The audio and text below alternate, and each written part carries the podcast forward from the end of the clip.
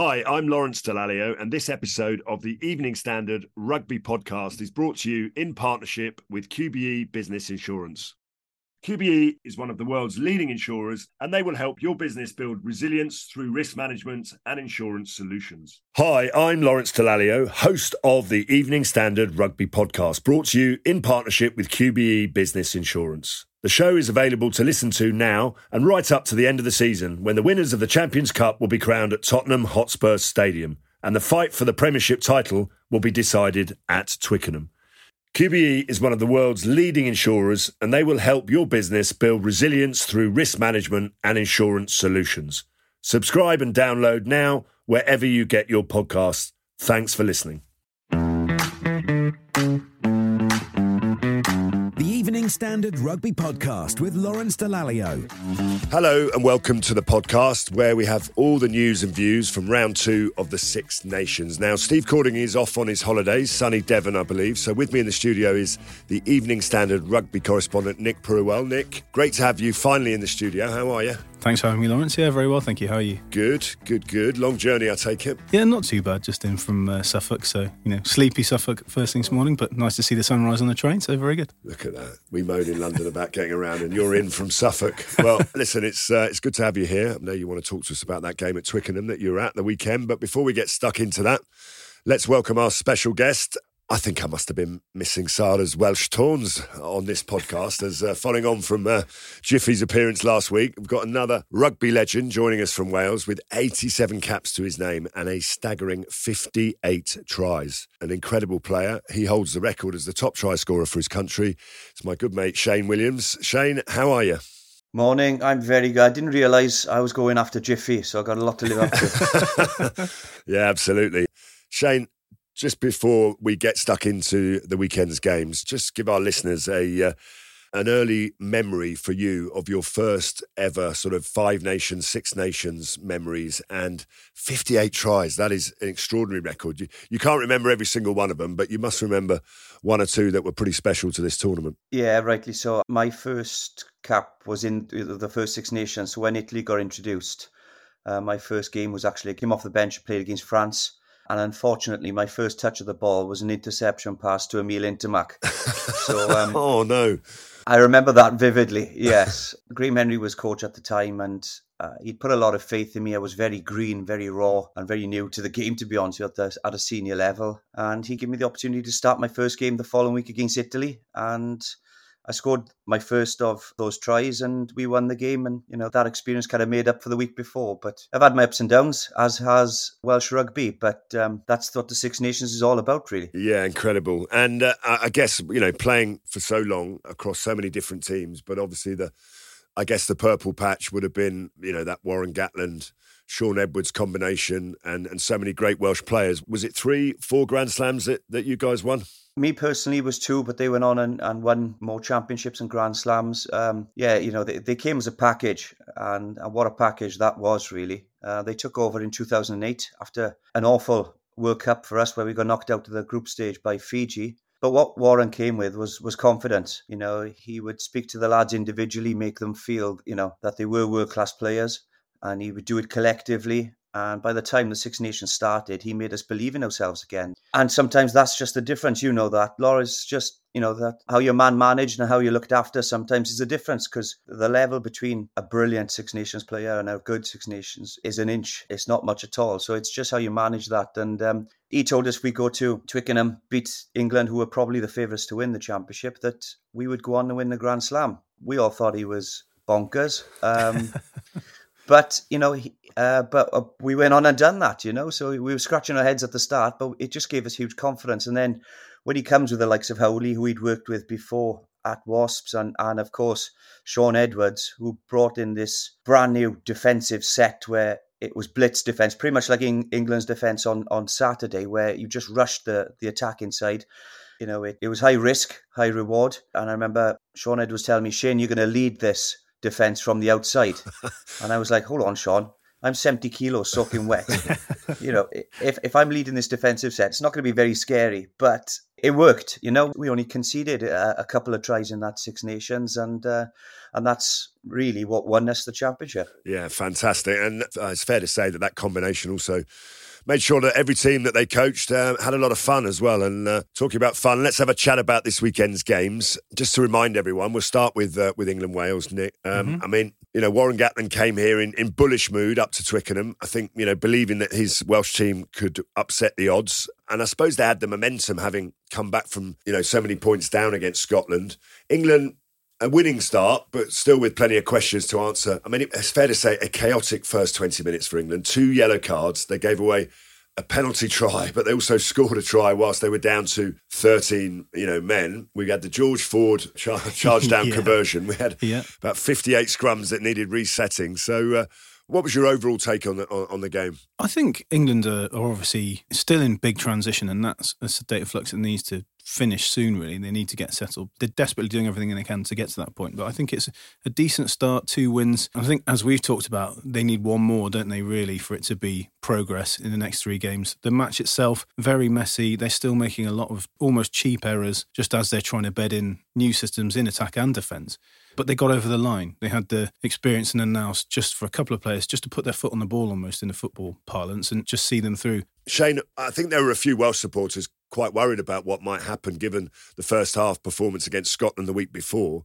But Warren Gatland sort of kept reinforcing that it's a young team you know, fans need to be patient. What were your overall impressions? No one wants to be a resilient loser, as as Dafydd Jenkins said afterwards. He said, "Look, we, you know, we're not happy we lost, but we can be proud of our performance." Is that reflected in, in your thoughts? Yeah, I, I think so. Look, it is a young side. We've we've gone from a very experienced side to the likes of Alun Wyn, Ken Owens, Liam Williams, Leigh Halfpenny, but to name a few, to players, and to be brutally honest, players that I'd never seen playing yeah. 12 months ago. Yeah. It's great, don't get me wrong. It's great that they're coming through the academy systems. They're, they're being put into the into the regions, almost thrown into the regions because of the, the wage structures and everything that's going on at the moment in Wales. But, you know, they've deserved their opportunity. Alex Mann, for example, had a great game on the weekend, and I cover the URC quite often, and, and I've probably seen him once on a field. That's where we are with Wales. So of course, Gatland is going to say we're not intimidated in Twickenham anymore. You know, we can win this game. He's got to say that, of course he has. But in the back of his mind, he probably is thinking, you know, this is the younger side I've coached. It's the least experienced side I've coached.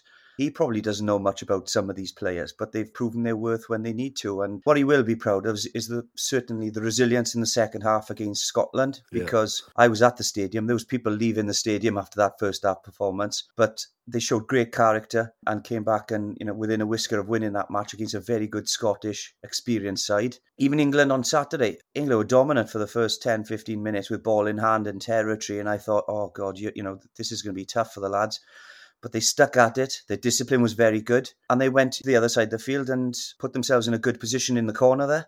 Very gutsy kick to the corner. Great driving maul and penalty try came from the back of it. And you're looking at yourself thinking, wow, where did that come from? And They got on top again. So even though they are a young side, they, they are showing great experience, match awareness, and yeah, like Gatland said, he, he is very proud of, of what they've done. But obviously, he would love to have taken the victory back home to Wales and given the lads a bit of momentum going into some huge games coming up in the Six Nations. Nick, let's just look at England's performance in more detail. Um, you know, they talked about obviously a more open and entertaining style of rugby. I think Jamie George it was his first game as captain at Twickenham. You know, they wanted to get the crowd on their feet. Um, as Shane said, the first 12 minutes, uh, they looked like they were going to do that, but didn't convert it. And then, ironically, what probably swung the game for them was the introduction of uh, of Dan Cole, 37 years of age, and uh, and Ellis Genge to England props. And then, obviously, the, the game management maybe in that last 10, 15 minutes from George Ford, who, um, you know, may not have been everyone's starting 10 at the beginning of the championship. So, I mean, where are England in, in terms of that balance between, you know, keeping the traditional strengths of, of English rugby, the set piece, the, the defence, which they're changing with a with a blitz defence now, and and actually uh, entertaining. Yeah, well, I think Jamie George was 100 percent right when he said it's important just for England to get back winning at Twickenham because let's not forget the last time they were at Twickenham before Saturday was being booed off, having lost 30 points to 22 to Fiji in their last match before the World Cup.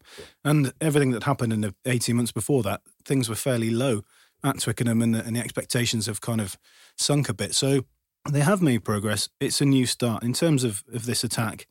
I think it's great to see that they are showing more ambition. I think it's important that the players are accepting that that had to happen. I think Jamie George is really important to that process because he's sort of come in on almost a, a, captaincy ticket of positivity and arguing for this expansion with the coaches. And I think he sort of urged that with the coaches and, and they've listened, which I think is really important because as much as it is important to kick for territory, position, and for tactics, it's not enough. And like Ben Earl was saying after the game, they felt like they'd been over reliant on the kicking game at times, and especially during the World Cup. And it only took them so far, didn't it? Like you said a number of times, they finished third, but they're by no means the third best team in the world. And so things have to change. That's going to be a slow process because England don't have the kind of timing tuning or, or rhythm that, a, that, an attacking team like Ireland do when they get into their phase play. Uh, you know, it's, it's multi-layered. They've got options on both shoulders. If a set move doesn't work, there's always a plan B within that move, so there's another option, so they can keep going. England don't have that multi-layer attack yet, but they are building it. But the one thing that does concern me is the 10, 12, 13 at the moment that there isn't enough balance in there. They're all great players. And I think Fraser Dingwall is an exciting guy with a big future, but he's too similar to Ford and Slade. So if Ollie Lawrence comes back fit, then I think he'll go back into that lineup for the next test, and that would give a bit of balance. But it's you know you think it's a bit of a surprise that England are the side of the home nations that are struggling to find power and size. Yeah. You know, gone are the days when Scotland and, and, Ireland, for example, would look longingly at England's power. In terms of individual performances, Shano, I mean, obviously Tommy Reffell probably had Wales won would have been the uh, the outstanding player on the field. I think he was probably you know man of the match. But uh, who else kind of stood up for you from from a Welsh perspective? Yeah, there a number of good performances. Really, uh, I thought Tommy Reffell was superb. You know, it's it's been ter- very tough for Tommy because Jac Morgan plays in the same position, and he he was the captain for Wales in the World Cup. So he's had very little opportunity. But the fact that game certainly suited him, like you said, it was very disjointed. There were mistakes. He was hunting around the breakdown, as was Ben Earl and Sam Underhill. I thought that was a great kind of competition there. Alex Mann, who came off the bench last week against Scotland and scored and, and took his try really well. Was busy, never backed down, was physical. He's not the biggest of guys either, and he got really stuck in. But Cameron Winnett for me at full back. It was a great matchup with Steward. Steward's probably a foot taller than him and he's fantastic in the air. And and will continue to kick down his throat, which I never quite understand. But he was Steward was superb. But I think Cameron Winnett, he mopped up really well. He covered the field uh, and, and every inch of blade of grass. Um, didn't really put a foot wrong. Made a lovely break down the the right hand side there to put Josh Adams down the the right touch line. Um, yeah, so he, he had a real tidy game at 15 and you know, 15 such a, an important position now in, in rugby because because of the, the amount of kicking that goes on there. So we don't have Liam Williams anymore. We don't have Louis Rees-Zammit. We don't have Leigh Halfpenny. So 15 was a position we really, really had to kind of scout for very, very quickly. So I think he'd be really, really happy with his performance and he'll give him huge confidence moving on as well. And Nick, from England's perspective, Ben Earl was the um, you know was named man of the match. Um, I think he's really cemented his place in that kind of England back row pecking order. Not necessarily the right frame for a number eight, but he's you know he's playing so well. He's showing that consistency, you know, world class level. And uh, I mean, Freddie Steward, I think for obvious reasons, you know, Shane said if Wales keep kicking to him, you're gonna you're gonna touch the ball a lot and end up being somewhere close to being the outstanding player. But who do you think stood out? I mean, Fraser Dingwall scored his first try. Uh, I mean, some positives for England. Yeah, um, and I think it was great to see an England number eight score a number eight break try. It was a decent Lawrence Dallaglio impression from Ben Earl, wasn't it? What, what, would you give that out of ten for the? He didn't see Neil Jenkins in front of him, but he, he saw some. Listen, I, I, thought I thought he he played exceptionally well, and uh, I'm not sure long term whether his position is number eight, but he's playing consistently well, and, and that balance in the back row is is really important. Yeah, and I think um, that's right. And I think, you know, Freddie Steward is so important to the security of, of everything that England do. He's sort of unrivaled under the high ball. And if he can just add an extra extra dimension in his attacking game, and he, he's talked about that as well, trying to add pace to things. And and I think, yeah, Ben Earl, you know, he was long talked about even when he was a teenager, kind of being to the man and born, wasn't he? And he took he's taken longer than he would have liked to get to this level. But I think one thing that's been interesting about that in the background, he's he's worked really closely with Calum Clark, who was on the fringes of things for England and played for Saracens for a long time, and is now a, a sort of mind coach and a coach in that kind of uh, sphere. And and I think one of the things they've worked on is kind of mental strength of accepting when things don't go well, but then actually forcing yourself to look at why and accepting that if it's not going well, there will be reasons and digging into them, sort of being hard on yourself, I think. And I think Ben Earl went away and did that. And it's it seemed to pay off, isn't it? It's yeah. almost as though that seems a bit obvious, but but it's actually worked for him, hasn't it? And now he's starting to come through, and I think it's an opportunity for him in the next couple of years. If he fulfills his potential, then then he'll be there and thereabouts among the best in the world, won't he? Listen, I couldn't agree more with that. I just want to touch on one thing that I mean, I was a bit of a grumpy old man after the game. I wrote a piece for the Sunday Times saying that rug- rugby's a tough watch. Sometimes it can be a bit boring. I think once again, and I don't want to point the finger of blame anywhere, but uh, we had a game that went on forever. There were scrums that were taking way, way too long to set. You know, whether that's the referee's fault, the player's fault, fans are getting bored. We had TMO decisions that took a long time. We had a player sent to the sin bin that I didn't think deserved to be sent to the sin bin. I mean, am I am I the grumpy old man, Shane, or, or, or, is rugby still trying to work out what it is? Because I watched half the Super Bowl last night, and admittedly, you know that's a game that goes on forever. But they don't half arrive at decisions quickly when they have to make them. Uh, yeah, look, it, it, yeah, I, I completely agree with you because when you're a co-commentator as well, and there's a number of scrums there, and each scrum takes about five minutes to, to to be set and and reset and etc. And you've got Ben Kay sat next to you, rubbing his hands, thinking this is fantastic. and I'm thinking, Jesus, I got better places to be. Do you know what I mean? You run out of stats. It, it is. You've run it, out of stats to talk yeah, about. it, it, it's an, it is, and and you know, if I if I'm feeling that, you know, what are the crowd and, and what are the people watching on the telly thinking? Um, completely agree. There's enough kind of uh, referees, TMOs, um, working behind the scenes, linesmen to kind of get, surely, to get a scrum set and get the ball out and get the backs flowing like we all want to see. Let's be honest, most of us want to see. Um, yeah. Of course, the game's got to be safer, and and I'm an advocate for that. You know, um, head-on-head collisions. Yes, we want to kind of get that out of the game, but they do happen. I think you know there are accidental clashes of heads or contact with a head, and yeah, you know, Chester would, would be unlucky because of the the angle of of the contact and the height of Azzarati when he was falling. I'm thinking, you know, this is really harsh, but the law says head contact warrants a sanction. So that is where we are at the moment. I think we are going in the right direction. We are making the game safer, and I'm all for that.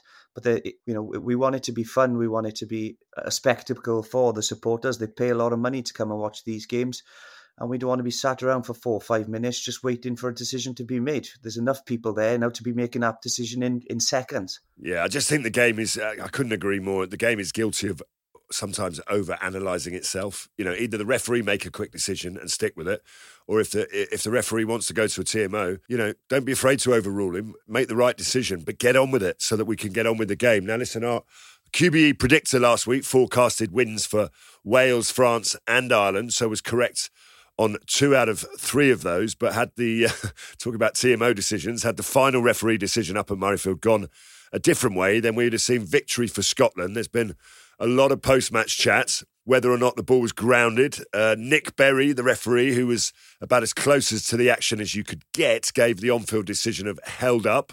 And there seemed to be a bit of confusion from uh, Brian MacNeice, who initially suggested that he could see the ball on the ground, but then upheld the referee's decision. I mean, it's almost as if uh, we're getting ourselves tied in knots here, really. I mean, I'm going to go with, with you, Nick. Well, what are your thoughts on that? And I mean, I guess if you're a Scotland fan, uh, you'd feel like you were robbed. And if you're French, you'd think for once the decision's gone your way. I think if you widen this out and, and, look at rugby more broadly, there's a problem with the sport at the moment and the governance and the governance of the sport where a lot of people are patting themselves on the back prematurely with changes to the sport and celebrating the results of things that haven't happened yet, talking about opening the game up, making more access, allowing Netflix in, you know, for the behind the scenes access is great, but it wasn't actually the access in some quarters wasn't actually as wide as they wanted it to be. And if it really was, then it would have been oh, better. Listen, you know, mean, any, anyone who's congratulating themselves for that documentary this series, is the, this is the thing because it, it, was it was poor and, and needs to be better. Well, the, the same simply. thing. The same thing with the the Premiership documentary. It started at the playoffs and it skipped over Worcester and Wasps, and it didn't discuss London Irish at all. Yeah. Now, there's no context. So if you're not a fan, you don't learn anything you don't understand. So I understand why they're trying to do these things, and they are the right things to do. The ideas are there. The execution isn't yet. And it's exactly the same when we see things like this on the field because you've got a referee talking to someone in a porter cabin and all the officials concerned are scratching their heads. Players are getting cold, scratching their backsides, to be quite honest, wishing something was happening. And like we said before, we've all been in that situation. Anyone who's played rugby knows that if you are going to score a try, you know, the onus is on the person with the ball to demonstrate a clear grounding. And if you haven't done it privately, obviously you wouldn't be saying it outly, but you'd be you're fuming with yourself for yeah. making that mistake. And before technology, everyone would have just got on with the, yeah, the decision, wouldn't they? So they have to find a way to get back to that point of quick decisions that nobody is going to grumble about afterwards. And so the balance is skewed the wrong way at the moment. I understand why they want to do it this way, but it, some of the discussions almost feel like a court of law and it's supposed to be an entertaining sport. Shane, a couple of other talking points. I mean, just give us a quick reflection on on France and Scotland. I mean, France, it was a huge game for, you know, yes, Scotland fans are upset and I understand your pain, but actually, from a tournament perspective, France winning, it probably keeps the tournament alive to a certain degree, given how well Ireland are playing. Yeah, look, it really does open it up, doesn't it? And I think that's what we want to do. Well, as a Welshman, I want it open as as we possibly can at the moment. With with zero from two, um, I actually had before the game. I, I, had Scotland down to win that game. Yeah, Finn Russell's on form. They've got that. He's got that front foot now. He's got a platform to play from. He's got strike runners like Van der Merwe and these guys that are playing really well. And, and I just felt that they looked more organised than France when Dupont's not playing you think to yourself, Jesus, he is the best player in the world because France are a different animal without him. Uh, we talk about flow, we talk about kind of combinations and and really knowing what you're doing out in the field there. And France just look a little bit edgy without him, and for that reason, I thought Scotland would win that game. And you know whether or not there was a try at the end, I'm not really not going to get into that. But for me, the referee should literally go I have no idea if that was a try or not. What do you think? Rather than I didn't think it was a try, or I saw the ball ground. It's it just confuses matters, and it just you know again just by asking that question sometimes it it it makes the decision longer to be to be made as well. But deservedly, I thought Scotland were the better team, so they will be hard done by. And just seeing Townsend's eyes afterwards, where he realised that they should have won that game. Yeah, uh, he was confident and celebrated winning that game, and then it was all snatched from him, which again took another five minutes out of the out of the game. I know it was at the end as well, but you know the Scots were ready to celebrate, weren't they? They, yeah. they, they had five yeah. minutes to wait, and then were drowning their sorrows, unfortunately. So I felt for Scotland, I really, really did. And if they'd have won, they'd have been up there with Ireland and really competing for the honours, but um, wasn't to be.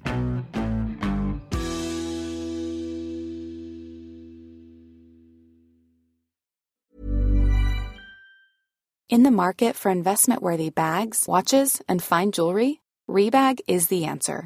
Rebag is a luxury resale platform where each piece is carefully inspected by experts to ensure quality and authenticity. Use Rebag to buy and sell finds from the world's top brands, including Louis Vuitton, Chanel, and Cartier. Head to Rebag.com to get 5% off your first purchase with code REBAGNEW. Shop today at Rebag.com. That's R E B A G.com. And use promo code REBAGNEW for 5% off your first purchase. This Mother's Day, celebrate the extraordinary women in your life with a heartfelt gift gift from Blue Nile. Whether it's for your mom, a mother figure, or yourself as a mom, find that perfect piece to express your love and appreciation. Explore Blue Nile's exquisite pearls and mesmerizing gemstones that she's sure to love. Enjoy fast shipping options like guaranteed free shipping and returns. Make this Mother's Day unforgettable with a piece from Blue Nile. Right now, get up to 50% off at BlueNile.com. That's BlueNile.com. Hi, I'm Lawrence Dallaglio, and this episode of the Evening Standard Rugby Podcast is brought to you in partnership with QBE Business Insurance.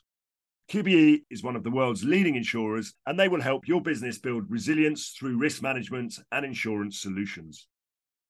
Nick, a couple of uh, quick talking points we'll, we'll, go through now. I mean, France, no Antoine Dupont, as, Shane said, Gregory Alldritt, uh, injury now. Um, yeah. There's something not quite right. I mean, listen, they gave us the best half of rugby I've seen probably in a test match ever with that France New Zealand game, and they didn't win the World Cup. Raphaël Ibanez is gone. Dupont's playing sevens. I mean, where are France? They're not quite at the races at the minute, are they? No, and I think Ibanez is a real loss because he's kind of got the best of both worlds of having spent a lot of time in quite anglicised environments, but also he's got that French passion. And I think that would really balance a lot of the kind of. Um, or, or, Basque madness, whichever way you look sure. at it. yeah, absolutely. But I think it would, you know, France are always liable to lose their uh, equilibrium, aren't they? And I think you know you couldn't really criticise any team for having a, a lull after what they Yeah, yeah. off the back of a World Cup, especially when you know they were at such a high and they were playing such amazing rugby, and it, it's understandable that they perhaps couldn't sustain that. But I think, yeah, I mean, Dupont is just you know the very best players are almost you realise how good they are when they're not there. Well, yeah, but Ireland, we'll talk about Ireland later on in the tournament. I mean, they moved on from Johnny Sexton without, without any problems at all. But I think for France, they probably should have looked at playing Thomas Ramos at 10 because he's been phenomenal for Toulouse in that role. And I understand why you'd think, okay, at test level, we'll play Jalibert because that's his natural uh, position. Yeah. But, but Ramos has been absolutely outstanding. And yes, of course, the club game is a different level, but Toulouse are probably the, the club team in the world at the moment who are playing the closest level to test rugby. And he's the man.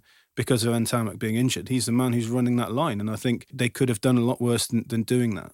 And I think, um, yeah, there's just a little bit of a hangover still there. They will get back there. It's just going to take them a bit more time. well, listen, it was a great result for them because, Mm. uh, and I think for the tournament itself. Um, and another thing I noticed, which uh, possibly you might have escaped the attention of some of our listeners, uh, Harry Paterson was called into the team at 10 a.m. on match day. I don't know if you saw this, uh, as Kyle Steyn' partner went into labour. Did you ever have to miss a match for any any reason like that, Shane, or uh, uh, is that uh, never really? No, my wife was great. It was always great. Good timing. It's good like that, to be fair. But um, no, I was uh, with 2009 Lions tour. My son was meant to be born on the on the final week, but fair play to my wife, real trooper. She dug in and uh, uh, give me a week extra to, to kind of finish off the series and, and get back just in time. Oh, there's, I'll tell She's you, there's, like a, there's a reason he's there's a reason he's the top try scorer. It's got uh, it's got Shane's career, his success It's got nothing to do with it with him. It's uh, definitely down to the family. Now, listen, um, the other interesting point: George Turner, HIA at the weekend, was alerted by a smart mouth guard. I mean, there's Yeah. the tech in, in the game is improving all the time. I mean, that's fantastic. Which Shane talks about player welfare. It's so so important that you know if it's not seen by one of the officials, you've got an independent doctor now. We've got a technical mouth guard that can measure it. Uh, all we need now is a ball that tells us whether the try's been scored or hasn't been scored, This is it. and we'll be okay now.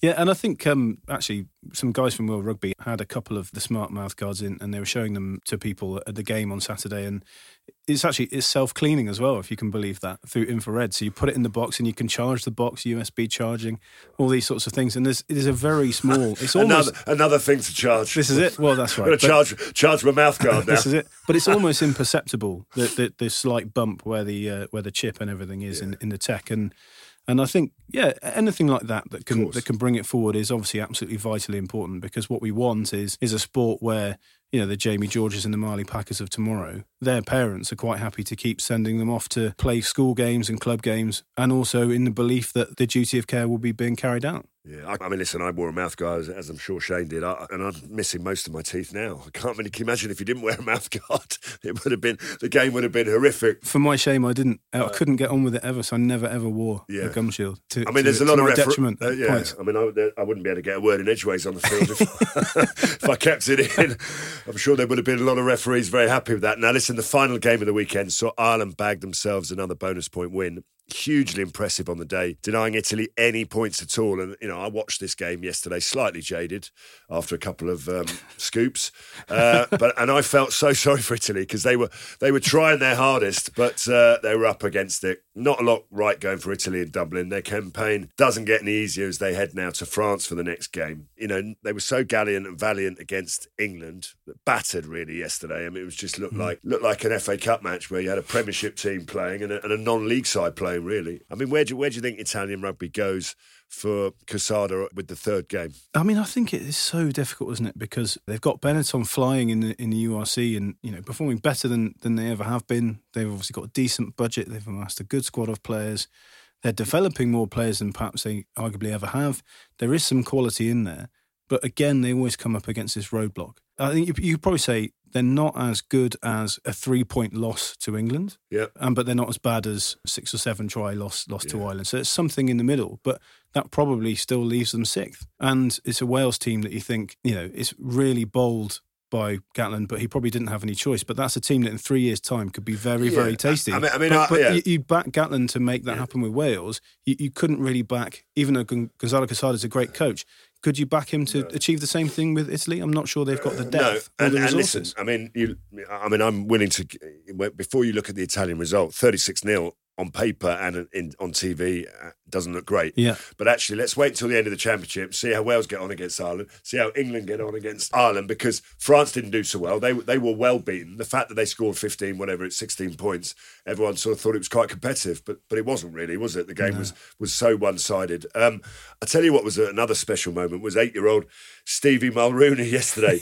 it was the kid who's, if you haven't seen it, I mean, it's gone viral and quite rightly so, sang Ireland's Call ahead of the game in Dublin I mean, I did a little bit of singing, but a terrible voice when I was a kid. I know in Wales they love they love a good sing, but I mean, what a what a fantastic moment to to have the courage to lead out 50,000 people or so in a stadium. So well done to him. I mean, that was just fantastic, wasn't it? I think at eight years old, if you can do that and nail it as he did and pull it off, I think basically, if people aren't saying to him, you can do anything you want in the rest of your life, then, then then they'll be selling him short. Well, they'll you know, certainly know who he is. Now, listen, it's yeah. a fallow week ahead for the teams. Now, Shane, uh, I mean, this tournament, I played in the Five Nations because I'm ancient, and it was a, and it was available in Betamax video. You, you made you made your debut in the Six Nations, but it's now played over you know such a, a, condensed period of time. It used to be a lot longer. We used to bemoan the fact that there'd be a couple of weeks. We used to go back to our clubs and play two games in, in between the tournament. Yeah. I mean, did you enjoy having a week off in between international matches, or would you say, look? We need to just get this tournament done and dusted as, as, quickly as possible because there is a balance between player welfare. You know, we saw a World Cup that went on for nine weeks because they were trying to put rest periods in for the players. It felt like it was too long. This tournament is seven weeks. Is it too long? Is it too short? Where, where do you sit on that, Shane? Well, as a spectator now, you know, I'd I'd love to be seeing international matches every week, and that's me being selfish. Um, I do kind of remember looking back. It, it depends as well because a lot of players will, will play every Six Nations match, especially in this day and age. You know, when you're trying to establish your, your first teams and your combinations, etc. So looking back, I usually played in every match in the Six Nations. I was quite relieved after an encounter like like they had on Saturday at in Twickenham, which was very physical. Yeah. Um, it, you know, it, there was a lot of errors, so the game was very open. There was a lot of kicking. You know, a lot of lot of ground and mileage covered. I imagine. I'm sure the players uh, would be looking forward to an extra week, really, where even though you haven't got a game, it's still going to be difficult. You know, you, you, you have your, your easy period at the start of the week, and as the week goes on, you know, you get your bone on bone contact, training sessions. You know, the intensity is is raised as the weekend comes because most of the team won't be going back to their their regions or clubs. And there'll be players as well. They'll have the opportunity to go back to their regions and clubs that haven't played much rugby as well. So it's nice for them to have that opportunity because as a player that doesn't get selected much in the Six Nations, if you don't go back and play for your clubs, yeah, it, it, like you say, it's a set, it's seven weeks without rugby, isn't it? So I see how it benefits both sides of it, really. But yeah, I, to be honest, for, for me, I was I quite looked forward to that extra week where I could recover and uh, tape myself back up, put all the plasters back on, and, and get ready to go again. well, listen, Shane, I, I agree. I, I, think we should just now have a block of Six Nations games and just get them over and done with and enjoy them. You know, to have to sort of, uh, you know, it's like leaving a restaurant halfway through a meal and going to another restaurant, isn't it? why, why would you do that? Nick, just before we wrap up, what's the timetable for England now? And what happens with England will probably mirror most of the teams. Yeah, uh, their, yeah. their next game is at Murrayfield on Saturday week. Yeah. How do they prepare from here on in them? They'll be back into camp at Pennyhill Park on Wednesday and just sort of slowly start building things up from then. That'll be the day when they'll work out exactly what the you know the composition of the wider squad will be yeah. leading into that. They'll be hopeful that George Martin will be fit. Hopeful too that Ollie Lawrence can come through. I don't think Marcus Smith will be ready still. I think that calf yeah. problem is still niggling away. But Manu Tuilagi's not too far away either from his groin issue. And I think the three who might come back, if they're fit, then they'll all be there and thereabouts for the squad and certainly would add that extra little bit of punch that we've been talking about. So, yeah, so they'll be built up from Wednesday. And then next week will be, you know, your standard kind of test match week of big session Tuesday, team selection off the back of that and then I mean, the, yeah, listen, the, I, the, other thing is uh, when you have to go home for three days. I don't know whether that's a, that, I don't know whether that's a disruption or not, really, because uh, everyone's got used to you not being there, and then you yeah. suddenly pitch up for three days and try and assume that you're the uh, the master of the house and take over, and it disrupts the kids and all that sort of stuff. Now, listen, we're gonna yeah. we're gonna look ahead to round three in more detail in next week's podcast, but just to give you an overview of what's to come and what our QBE predictor has forecast the scores to be for the next round, round three of Six Nations Nations Rugby.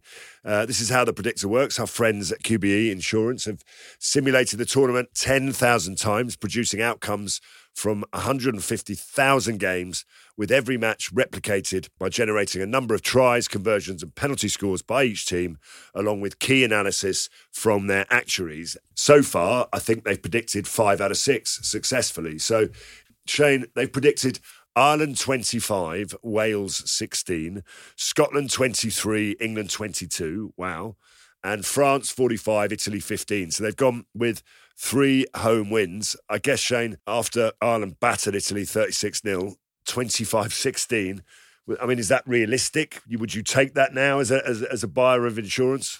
Yeah, I'd take that, wouldn't you? Um, yeah, look, uh, yeah, I'm, I'm I'm fearful of this game. I really am. Yeah. Um, I'm hugely impressed how how Ireland are playing the game even on Saturday, even though Italy didn't score a point, they didn't play poorly, Italy. I thought they had a real go. I thought they kept the ball really well, just massively frustrated by a well organised defence. And even in attack for Ireland, Ireland had to work hard, really hard for their tries. It wasn't as if they were scoring 78 yarders untouched they're going to play through 20 phases plus easy Ireland. That's how they do it. And they grind it down. They get lineouts five metres from the line. And, and the, like we were going about there, the hooker, Sheehan is going to become the all time top try scorer ever for uh, international rugby. That's that's how they work. And and so they made Italy look quite poor, uh, but I was quite impressed with it with Italy. So it may be the same thing for Wales out there. Shane, listen, I'm not going to ask you to predict the score of the game, but what is success for Wales in this tournament for you? Because they are making progress, and Warren Gatland called for patience ahead of this Ireland game. 100% Laura. I think um, Warren Gatland would be happy if they continue their progression, if they look like they're getting more organised, that they're getting the game plan together. I'm under no illusion. I don't think we'll win out in Ireland, but there's two home games after that. Certainly, this French side aren't as scary as they were in the World Cup. So I think Gatland will target that match he really will. And I believe that is a game in Cardiff they're capable of winning. And then obviously Italy last. And if you've just beaten France, then you should go on and beat Italy. So if Warren Gatland comes out to the Six Nations having won two games and there's a progression there and people can see that, I think he'd be relatively happy with with what he's done in the Six Nations with such a young squad. Yeah, I agree with that. And listen, that's a nice segue into my predictions for England. Success for England in this tournament would be to win more games than they lose. And and listen, they they haven't done that in a couple of years. Um, they certainly haven't won their opening two games. Now we haven't seen fireworks or spectacular rugby from Steve Borthwick's England yet, but they have won two. Nick, for me, if they were to win one more game, they'd finish the tournament in credit for the first time in however many years, um, and and that's probably just about right, isn't it? Yeah, absolutely. And I just wanted to ask Shane, um, if that's right. Shane, you were talking about when the blitz defence came in, and you were sort of tasked with, with leading that. Obviously, just linking it to what Felix Jones is doing with, with England now. How do you see that progressing? And as somebody who's gone through that, who's experienced the initiation of it and it going extremely, extremely well, do you think it's something that can work for England? And what are the biggest challenges for those players in making it work? Uh, 100% it, it, it can work. It is you know, high risk, high reward. Certainly was against Italy. You know, they were very nervous in, in how they implemented that against Italy, and Italy broke them several times. Wales not quite as much. I think maybe they may have gone out on the outside. Cameron Winnett to Josh Adams in the second half, where Daly just got caught in no man's land. But it, it is one of those defenses that you just have to keep at it. You have to put faith into it. The wingers have to be fully committed. They have to make sure there's no double decisions there. You've you've either got to get out that line or you're going to get cut to uh, ribbons, I should say, on the outside. I'm a big fan of it because it was implemented to me when I had to work on my defence and it elevated my game massively. I'm a massive fan of it, but there's players like you, Shane, and the, and the outside centres are the ones that are at high risk. You know, yeah. when you're a prop and you're at guard or bodyguard, the first two defenders, yeah, I can get up off the line. I think I could cope with that.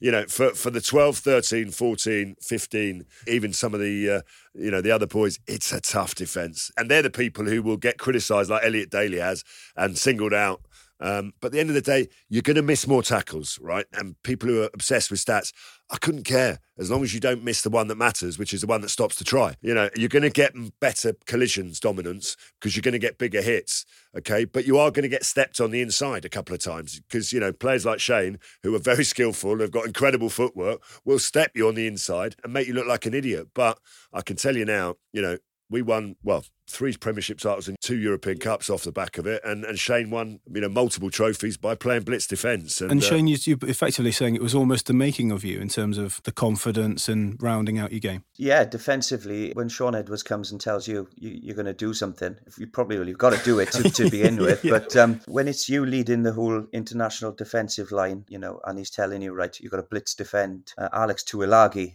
or Joe Coco, uh, and these guys, and you think, are you sure? Are you sure you want me to do it? Yeah. But it's, it's, one of those, you, you're 100% committed. If you go into it and you think, oh, do I need to be drifting out here or am I in the right position?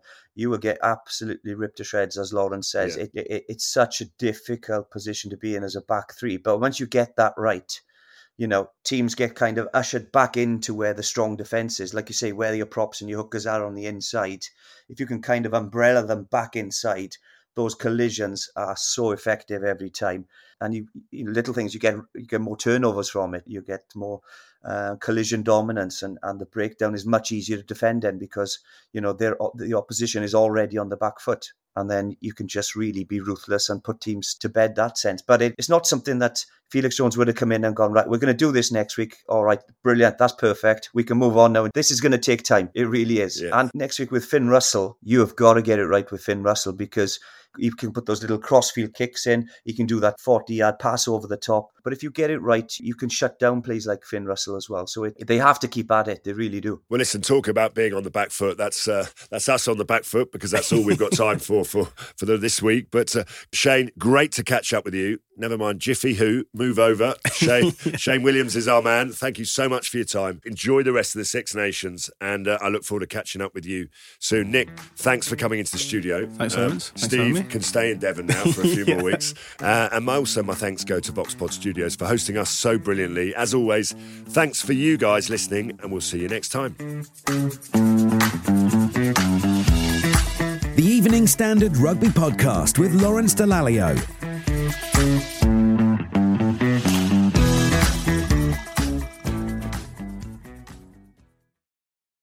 Hi, I'm Lawrence Dallaglio, and this episode of the Evening Standard Rugby Podcast is brought to you in partnership with QBE Business Insurance. QBE is one of the world's leading insurers, and they will help your business build resilience through risk management and insurance solutions. Hey, it's Danny Pellegrino from Everything Iconic.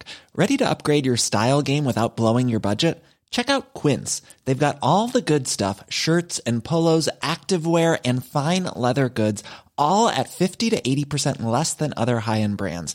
And the best part? They're all about safe, ethical, and responsible manufacturing. Get that luxury vibe without the luxury price tag. Hit up quince.com slash upgrade for free shipping and 365 day returns on your next order. That's quince.com slash upgrade.